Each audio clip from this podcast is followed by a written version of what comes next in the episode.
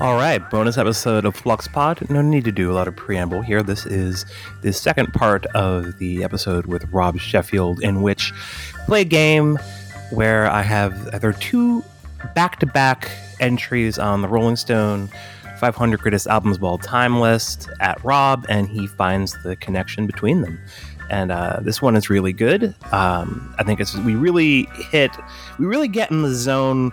Uh, I'm going to spoil the one at the end, which is uh, Sade and Pavement, and uh, we're both hardcore Pavement heads, and just really, really throw down on that. So uh, if you are a Pavement fan, you are in for a treat. Uh, again, uh, this is an episode only for special people like you who have subscribed. Please tell other people that they should subscribe you know, then they'll get to hear this too. All right, let's do it.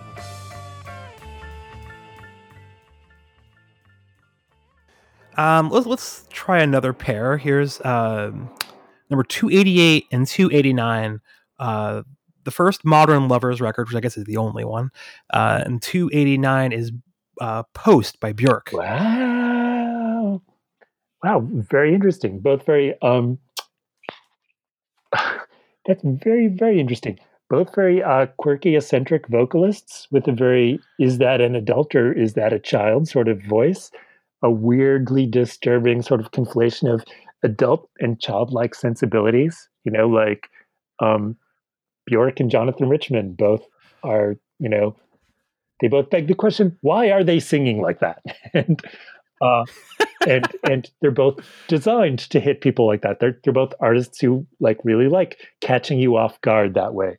Um, the, the modern lovers. Well, first I have to say there are there are a lot of modern lovers records if you count the Jonathan Richman and the modern lovers records. Um, that one obviously it's like very different and very special because it's you know uh, recorded it, it, you know in, in a bubble in 1971 and it doesn't come out on record until five years later. But uh, some of the other albums that Jonathan Richman recorded with that band of the Modern Lovers, there's one called The Original Modern Lovers, which is uh, a lot of, I mean, it's the same band and a lot of the same songs, but it's piano instead of organ. I have to say, I um, love that record a lot. Some of the some of the songs I like better on that one, but anyway, I digress. I love that modern record, that Modern Lovers record uh, I feel it very deeply. That's a record that I felt very deeply as a kid, and I'm always kind of pleasantly surprised that it still feels so accurate to describing my state of mind. Um, long after the point where I might have expected that it would have been feasible, I might have outgrown it. Um, and and Post is a record that's just you know that's just a, a just a, a deeply phenomenally awesomely weird record that that never stops sounding weird to me. It, it, that's a record that I've never. Also, her most normal record. It's maybe her most normal record. Also, in terms of her, you know, it's sort of like what we were saying about Janet Jackson and, and Rhythm Nation before. That Bjork, this it's fair to say she knew that this one would be a hit in a way that she wouldn't have been able to say that about Debut a few years earlier, or Homogenic a few years later, or God knows Vespertine a few years you know that's that's by far my most played Bjork record. Um, and I'm probably pronouncing all these titles wrong. Um, Post was a record where you know she's making yeah by her standards this is a very normal pop rock record, but it's really it's it's it's really weird and very uh, very alienating. She's taking a lot of really long uh, aesthetic gambles on this. Uh, she's she's playing a long game in a way that I, I really like and admire. Um, but it's funny because it's also it's a very finessed record and very meticulously worked. Whereas the Jonathan Richman record is this phenomenal band. His virtuosity is very underrated because they're just bashing it out. You know, like it it it sounds like a really raw, sloppy garage rock record because they're just bashing it out. But you know, you live with that record over the years or over the decades, and it's like, nope, that was like absolutely one of the best drummers in rock and roll, one of the best, you know, guitarists, organ players, bassists. They just they absolutely absolutely had it together on every sonic level. The songs are so perfect. Uh, they're so from the heart. Uh, the Modern Lovers that that album it never fades for me, and it's weird because it seems like would have been would have been understandable if it faded for me. But also, I'm from Boston, so like you, you go up in Boston and and you drive on Route 128 and and and, and I I thought that the Modern Lovers was this weird quirky local thing I was into until I went to college and like found out that they had a mystique in other parts of the country which I wasn't aware of at all. Um, but like one of the very first things I did when I got my license was I went out on 128 playing Roadrunner so I could you know drive on on Route 128 like a roadrunner going faster miles an hour and in retrospect, it's a little weird. One, two, three, four, five, six.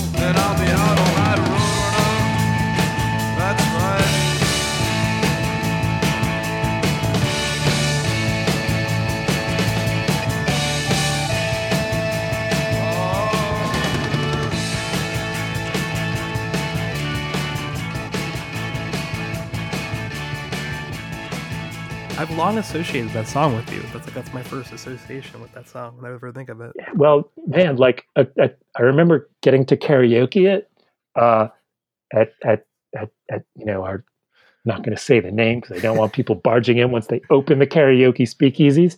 But you know, like the karaoke place where they have stuff on in the book from uh, from the internet. So, um, trying to cover all my tracks here, but uh, but the fact that they had like Roadrunner as a as a selection, and it's also funny that it didn't have the words; it just had the backing track, and I was like, who you know, like I memorized those words, you know, when I was 16, and it's funny that um, going through all those places in the song, you know, like it's it's a song that's very um, geographically specific in a way that I really love.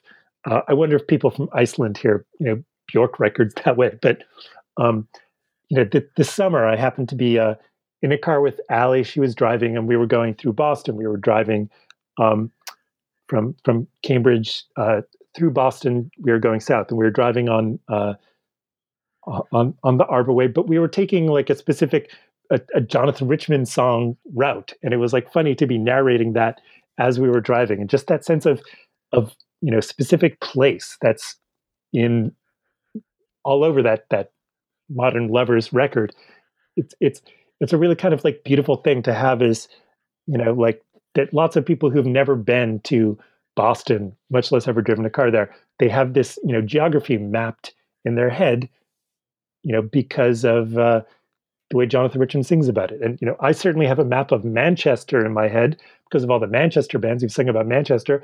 I've never been to manchester you know like and yet i feel like just listening to smith songs alone i have this you know this really detailed map in my head you know or the beatles in liverpool or pulp in sheffield all these cities that i've never been to but i feel like i've internalized them because of the way people sing about them. That's just a really beautiful thing that music can do. I've had multiple people tell me over the years that they went to Manchester on tour specifically just so they could be in Manchester. yes. Yeah um i had a, an experience a few years ago. I was driving cross country with uh, your friend and mine the, the great and glorious gavin edwards and uh, we were going through uh, you know, we were driving from LA to North Carolina. So we are going through the Southwest, we're going through Arizona, and we see a sign for Winslow.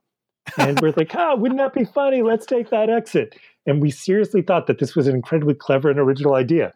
So we pull off the exit to Winslow, Arizona, and there's barely, there's basically no town there. So we stop into the gas station and just for fun to say, like, hey, is there like kind of a downtown area? And the guy looks at me like, you're looking for the corner?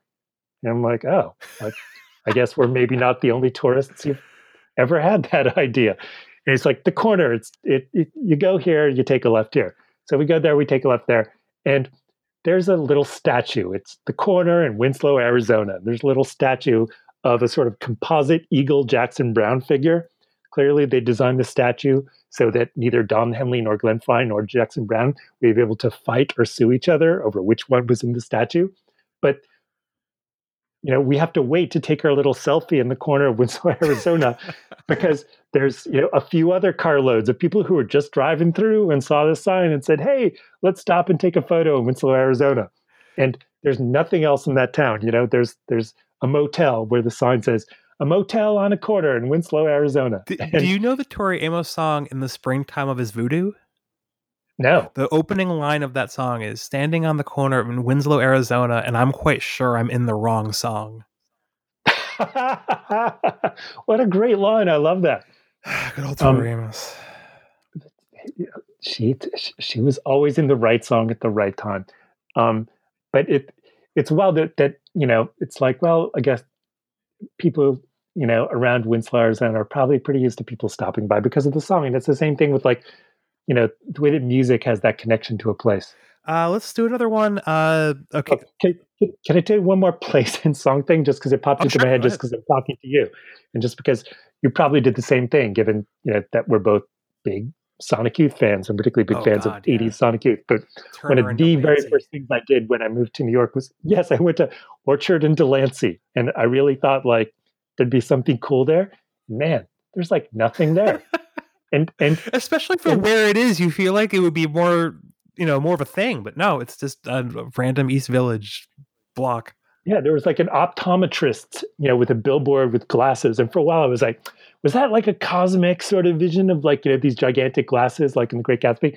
And I still, it, it's weird how you know, like a few times a year I go past Orchard and Delancey and ask, why the hell was that in that song? But you know, yeah. I always remember that intersection. There's a few of them, and, and obviously like Murray Street being an album title, you know, and, and that's yeah, just absolutely. like like that's that's a real boring street. Uh, let's do uh, 441 and 442. 441 is Britney Spears Blackout, which I'm sure you voted for, and 442 The Weeknd, Beauty Behind the Madness that's a great combination because one is an album I love and I've memorized every second of it. The other is an album I have never played.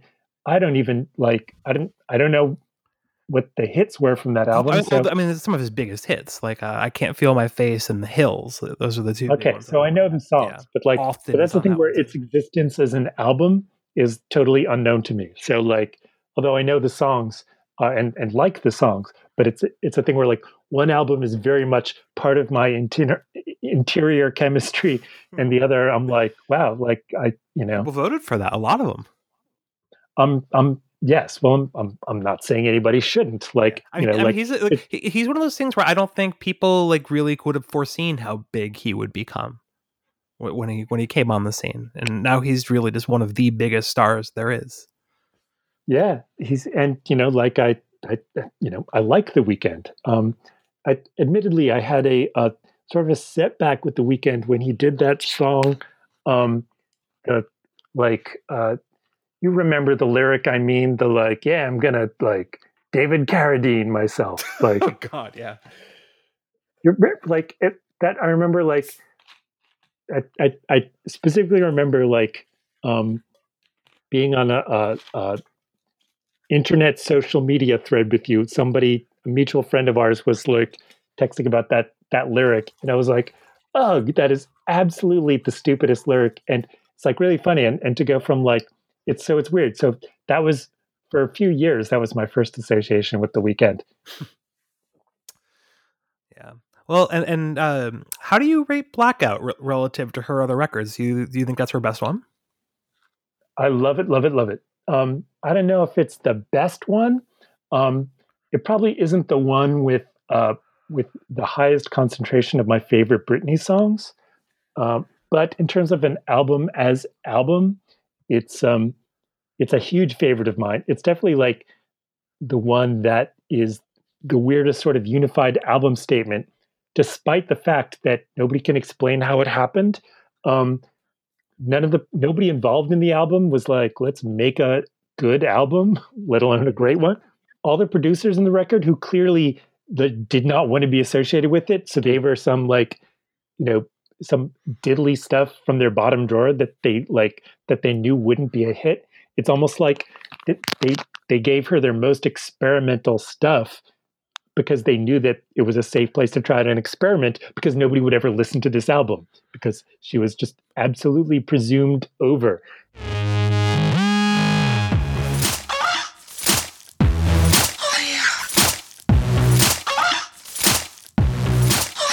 I'm dreams since I was 17. Don't matter if I step on the scene or sneak away to the Philippines. They still gon' put pictures of my derriere in the magazine.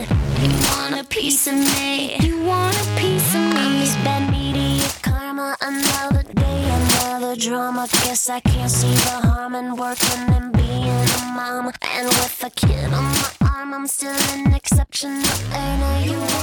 Fine themes with this record is absolutely nobody who was engaged in it like wanted any association with it at all. Everybody treated this as an assignment that they really regretted saying yes to. They wanted to keep it as low profile as possible.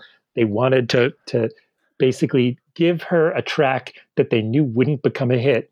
And weirdly, accidentally, with absolutely nobody in charge of it, not even Britney herself, who was barely conscious for much of the, the recording process by all accounts, like it turned into this incredibly vivid, accurate, detailed, fantastic record where every song is great. Um, Piece of Me might be my very favorite Britney song of all. Yeah. I Oh, I, think mean that's that's that's just- one of your karaoke classics for sure. It absolutely is. It absolutely is. Um, and it, I, I kind of think like, I mean, you know, I love a lot of Britney Spears albums. I love songs on all all her albums. There aren't any Britney albums that where I don't like any of the songs, basically. Um, but that's a weirdly unified record where she's like, okay, my career's over, my marriage is over. Like people all over the world regard me as a laughing stock. I'm a total joke. Like nobody respects me or cares about me. Like my family sees me as a meal ticket. Absolutely nobody in my world has any like warmth or affection for me. Like she's she's like, I do not care. It's like she is absolutely like the, the extreme punk level of defiance that she turns on in those like bizarre electro robot vocals that she's doing all the way through the album. Like maybe I know in part of my brain that it was all probably dubbed in syllable by syllable and and that you know that she was not even really all that involved. But to me that that album it really like speaks to uh, a very specific mood of me against the world kind of defiance. It, it's funny that like that album always reminds me of david bowie's low which is you know a, a record about going through the same kind of thing. You're going through extreme celebrity detox uh, possibly some level of drug detox as well. Uh, certainly, some major changes in your life the end of a marriage, the end of your 20s, the end of a sort of ideal of pop success that you used to aspire to and now looks meaningless and wasted time to you. Like, and that kind of like defiance and, and alienation and, and submersion and that sort of electro ambience. To me, like David Bowie's Low and Britney's Blackout, those are basically like two sides of the same record Hmm. a, a, a tape with one on one side and you know low on one side and blackout on the other would be kind of perfect Uh, let's do a couple more. Uh, here's one that's might be a challenge. 105 Allman Brothers Band at Fillmore East. 106 Hole lived through this. well that's kind of fantastic that's that's a very interesting pairing um, gregg allman courtney love they have a lot in common as singers um, I can kind of see them as a couple if you go if you're, they were somehow like at the right time. Yeah, certainly. Like uh, a man who marries Cher for nine days is certainly Courtney Love husband material. uh, both people who um, uh, it's it's fair to say uh, outlived their uh, their their possible life expectancy. Certainly lived to bury a lot of people who predicted their imminent demise. Um, certainly, people who uh, did not necessarily make a lot of friends along the way. People who did not necessarily um, uh, retain old alliances. Uh, very interesting, but but it's funny because Fillmore East is such a Duane dominated record, and he had such an opposite sort of personality to the point where like it sounds like almost like uh, Duane was the Kurt to to to Gregg's Courtney, you know, and and in, in many ways, "Live Through This" should really be compared to the Allman Brothers' "Eat a Peach" because it's the post-death album, and you could tell that both for Dickey Betts and Gregg Allman, there's this that that, that there's intense grief about Duane Allman's death, um, even though obviously some of the tracks on that record are, are were recorded while he was still alive. But and and serious ambivalence about the fact that they're alive with him not alive anymore. Um, so in many ways i guess fillmore east and live through this are both records that came to seem very death saturated um, in, in ways I mean, the thing with this that's so crazy is that it is like this mourning record, and it's called "Live Through This," and yet it was done before he died. It came out like just after yeah. he died, and and and you know, and right before the bassist Kristen Pfaff died. So like, so she appears in the Miss World video, and then the Doll Parts video. It's it's Jennifer Finch from Hole because, uh, and and then in, of course in the Violet video, it's Melissa Maur who took on as the permanent bassist, but like a record where you know like d- these calibrations of death are marked into the whole story of the record that um and and that Fillmore East, you know, like Duane very much alive and well in his spirit, so so uh, so beautiful and generous all over that record. It's you know, it's a record where he is just you know he's very beneficent, even just like you know his, his playing certainly, but also even just his talking between songs is just like, uh, you know, it, just his very benevolent blonde spirit, but in, in, in a way that you know you could definitely hear in in uh, Kurt Cobain as well, um, and with uh, you know like very interesting because like Fillmore East also like like most people, I heard Fillmore East after Duane Allman had died, so I thought of that as sort of like an epitaph to him. Um, so yeah, it's weird that those records are both touched by death in a sort of like premonition-y kind of way. You know that that for both of them, there's you know there's Kurt who's about to die and Duane who's about to die, and also there's you know bassists. You know Berry Oakley for the Allman Brothers, Kristen Pfaff for Hole. Like you know, people in the story are on their way out in ways that that that nobody knew at the time. Um, and uh, and and so weird sort of like grieving records but it like in a premonition-y kind of way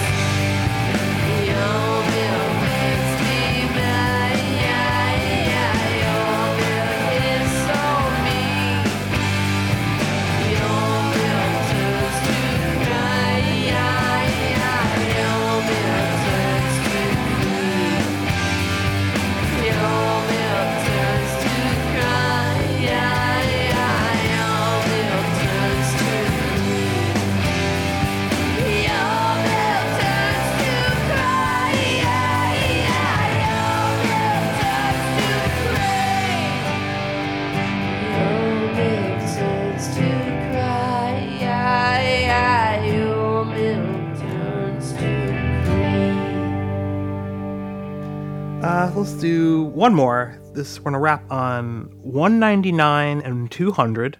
199 is Pavement, Slanted Enchanted, and 200 is Sade, Diamond Life. Oh my gosh. Well, What a pairing. what a perfect, perfect, perfect pairing. Um, two perfect debut albums that set up a sensibility.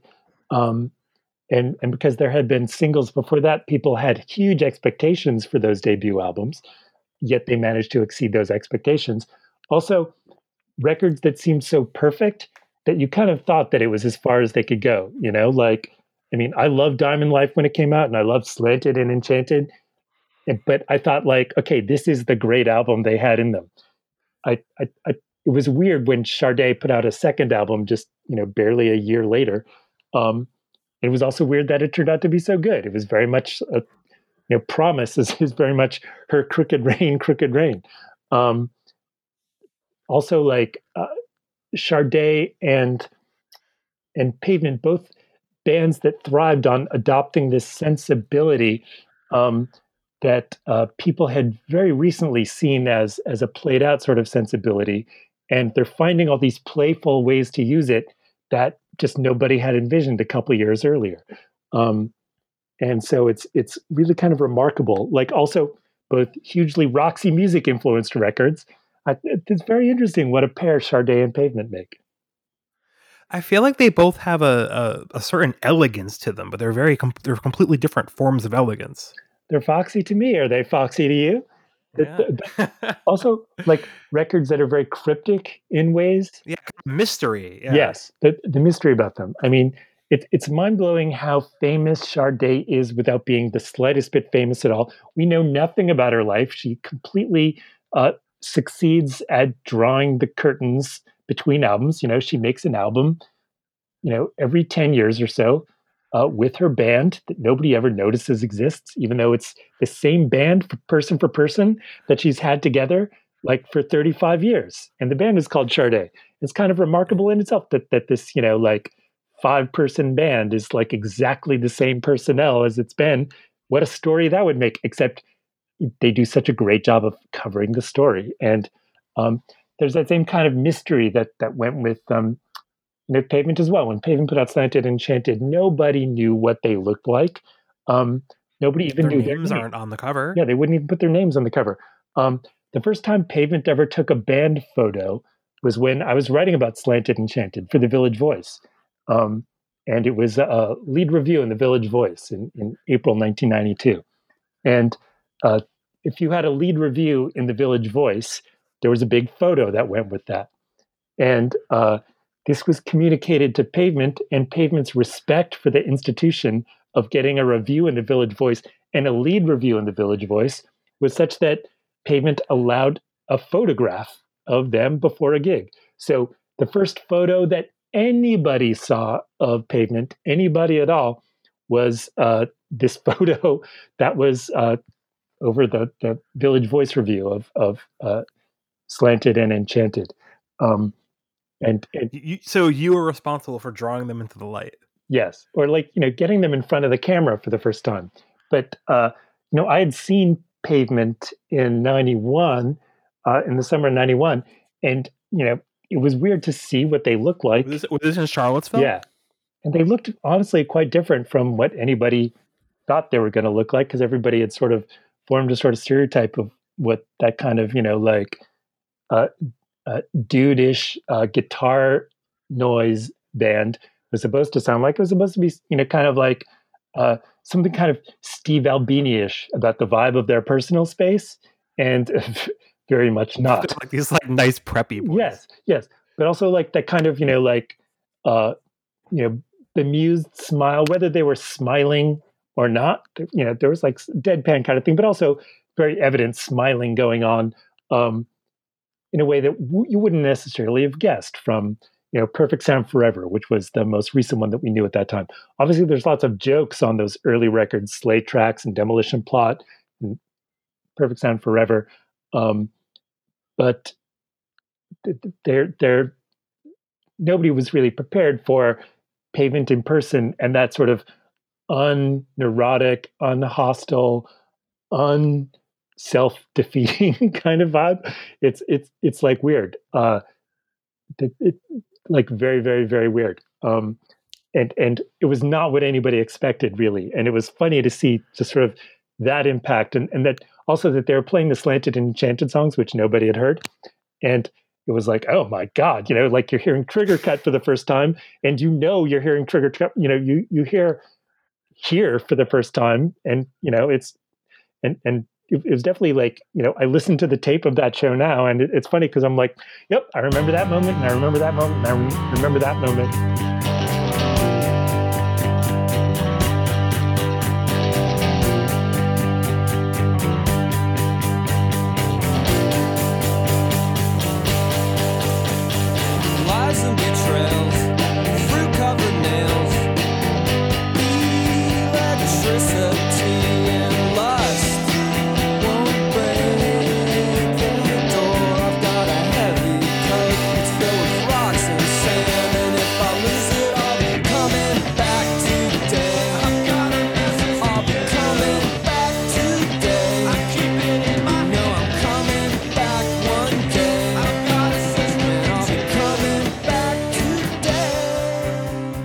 Um, My, my closest experience to that with them would be uh, when I got to see them play uh, the Hexx.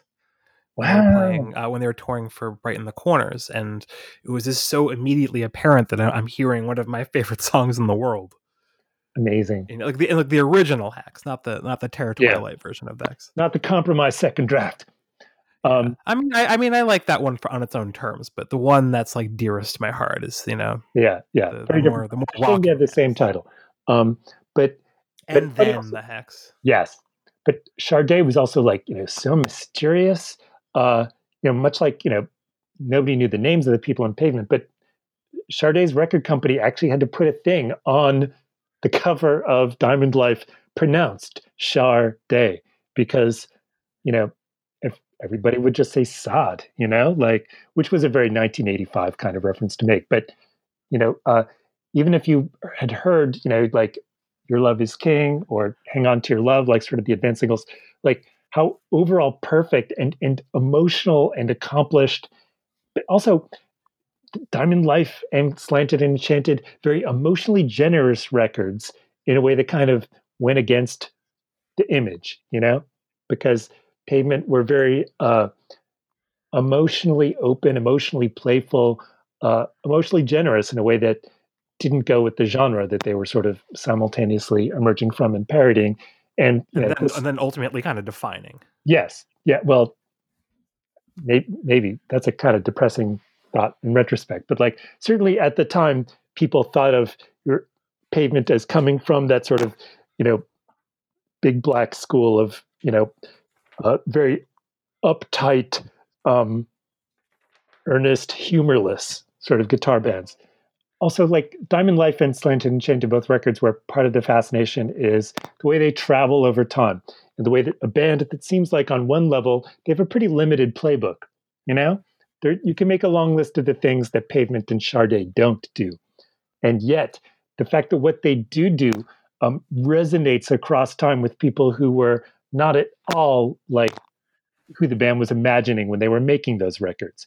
Um, and those are records that these bands were making in a very self-consciously um, uh, a, a emotionally alive state of mind whereas the genre that they were emerging from was like very like famously uptight you know? Like like on, on a certain level Sade sounded like Spandau Ballet but certainly after you heard Diamond Life you wouldn't compare it to any Spandau Ballet records you know? Like Spandau Ballet were very uptight and and stingy and parched and closed emotionally, much as I love them, in a way that Sade plainly were not. You know, like, uh, and and and yet without giving their secrets away, still being very cryptic, Sade nonetheless really invited you into their space in a way that Pavement did, and that was you know that was very weird for both of those bands. So for both of those bands, with what on some level might seem a, like a really limited musical menu, like they managed to to, to create something that invites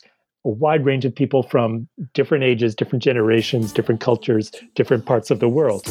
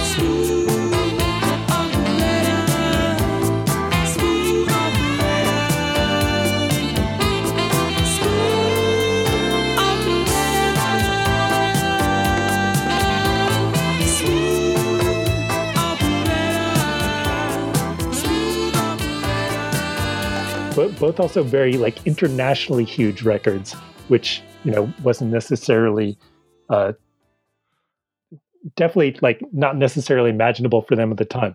Like the Pavement were so huge in Europe, and Sade were so huge in America.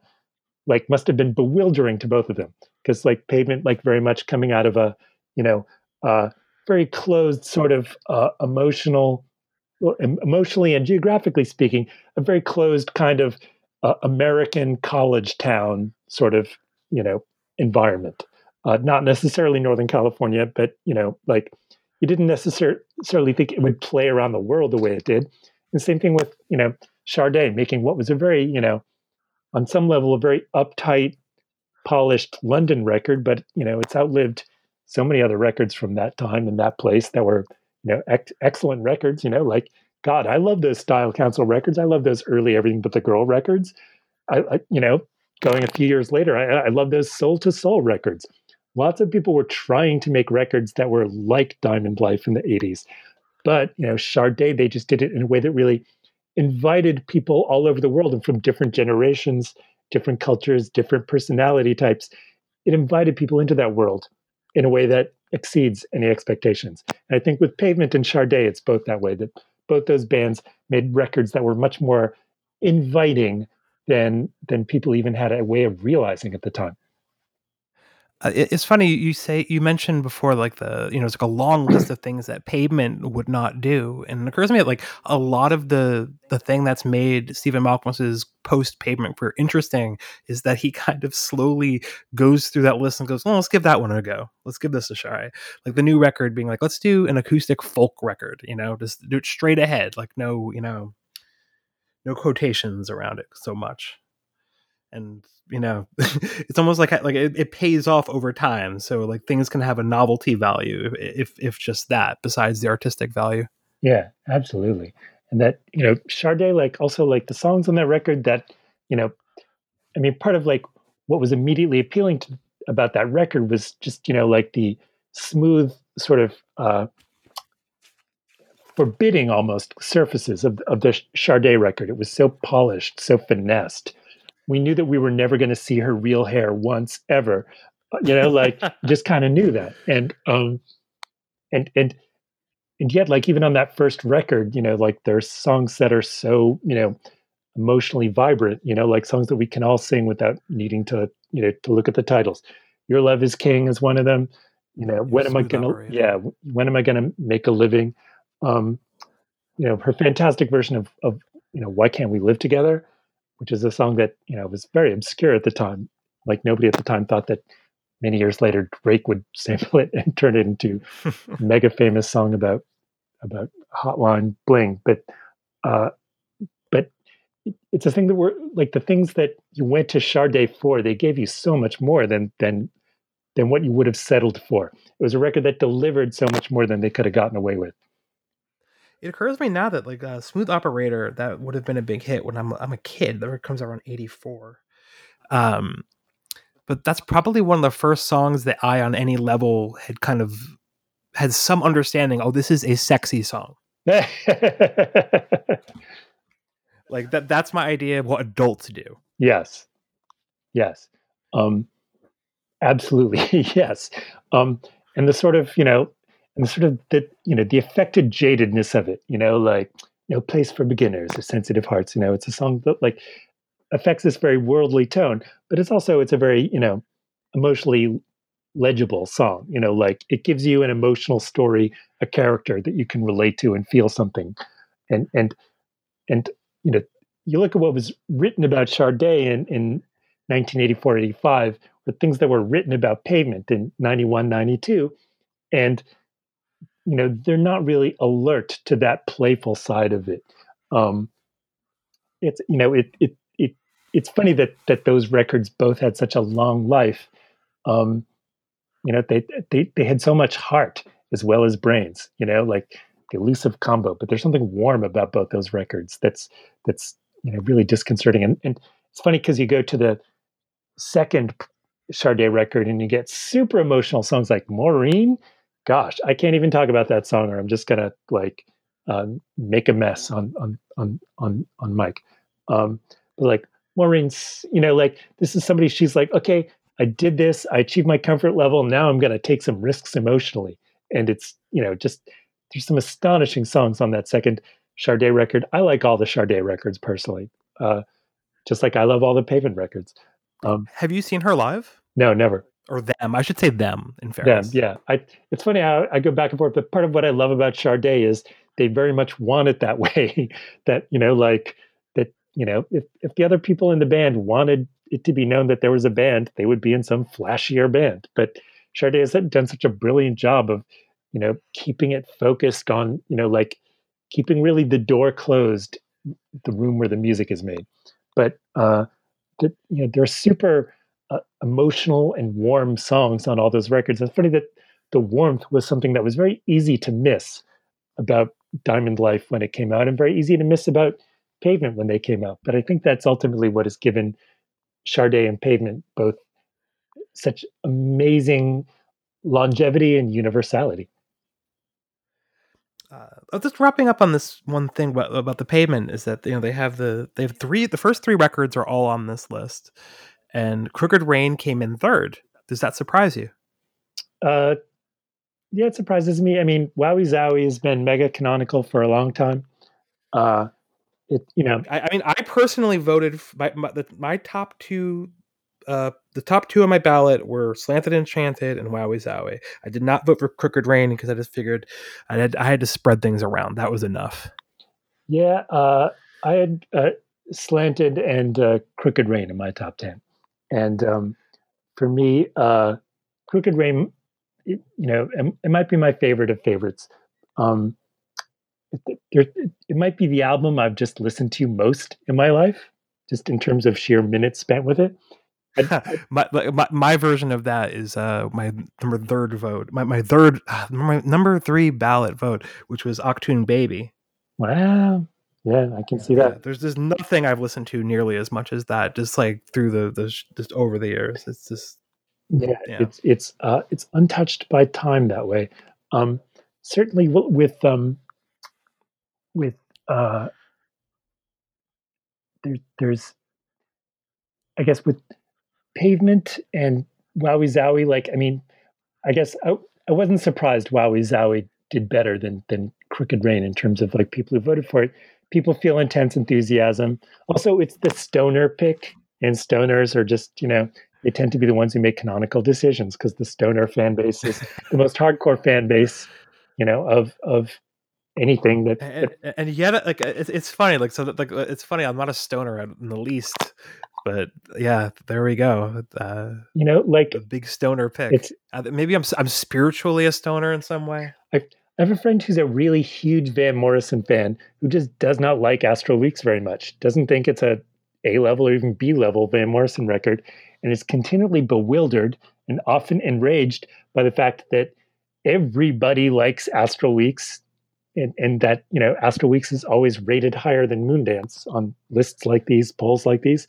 You know, like you can't accuse people of not paying enough attention to Astral Weeks. People that album just hits people where they live, me included. That's my favorite.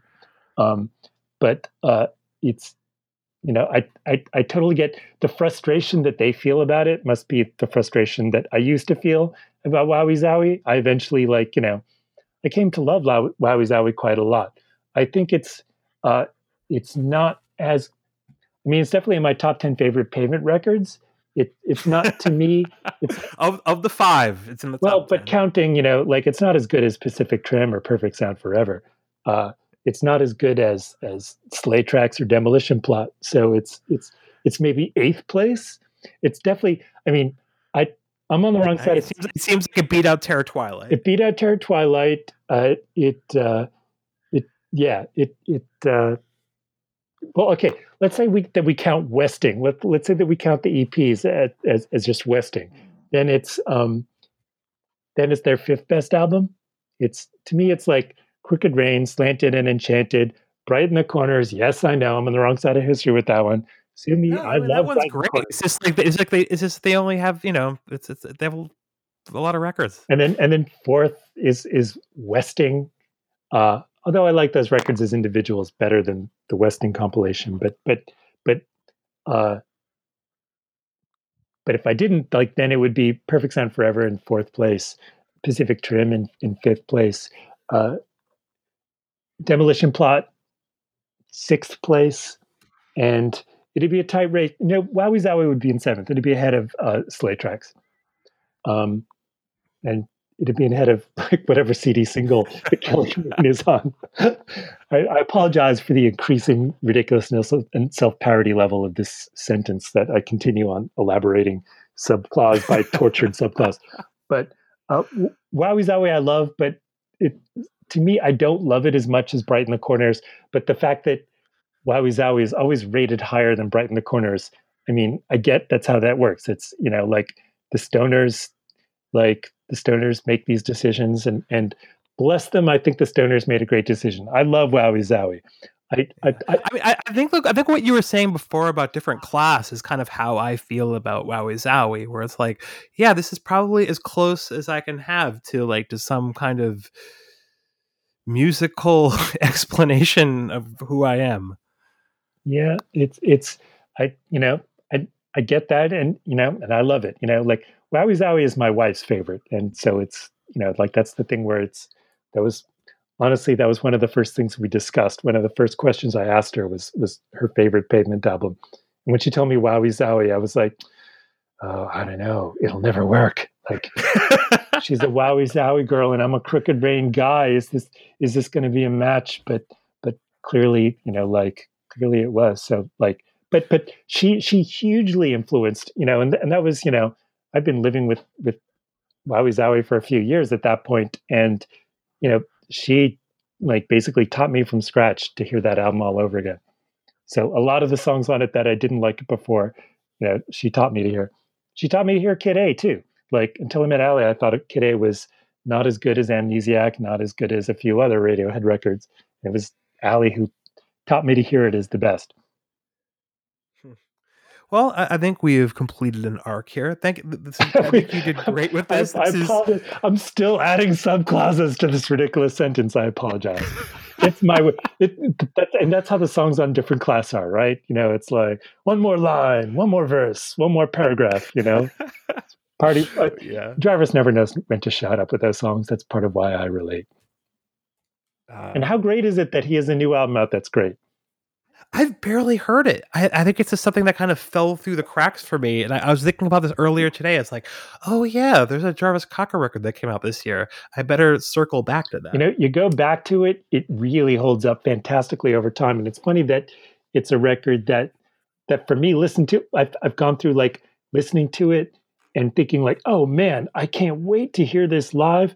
To like, oh man, this is just like a phenomenal record. Like this is one like the whole world will celebrate to the thing where it became what it is which is kind of like a accidental sound soundtrack to like a global disaster um, and yet it's like that's a record that in terms of a record that has uh, sustained my emotional well-being it, like this year it almost counts more as a therapy experience at, at, as opposed to an album yeah. it, it, it, it's not the album probably i've listened to just minute for minute, the sheer volume of time, it's it's it's not the most, but um, that would probably be uh, folklore or Dylan or Fiona. Like, but uh, but but the Jarvis record, it, it it it's up there with those. But also in terms of like, it's it's purely therapeutic for me. That's a record that like entered my world when I was planning on another 2020, and it's followed me through every day of the current 2020. And that's a record that says, okay,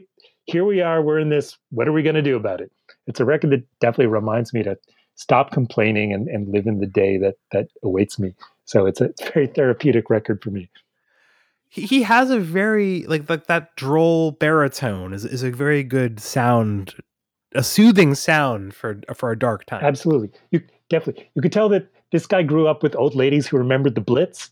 Like it's it's got to be that you know like that sort of like you know stereotypical old English lady, like, oh, well, you know, like, make do, carry on, you know, like keep calm. And- I mean, really, and that puts it in good, you know, that's puts it in a good context because you know you think about okay, you know, I can't really do fun things I like to do, but you know, there's not really a good possibility of bombs coming from overhead. yes, So exactly. like that that that would be much worse. That'd be much more nerve wracking. Exactly, and, and and the whole thing of like you know the teen angst, you know, like you're surrounded by old ladies saying like, "Oh, mustn't grumble." When I was your age, you know, we had doodle bugs or V twos or whatever, whatever they had. Like the Jerrys were dropping on their head, um, but also like in terms of, you know, it, a lot of the pulp records. There's a theme of like having been a, a social wallflower for too long in life, and you know, to have a lot of social anxiety that has kept you from doing as much going out as you would have wanted to do and you always secretly suspect other people are having a much much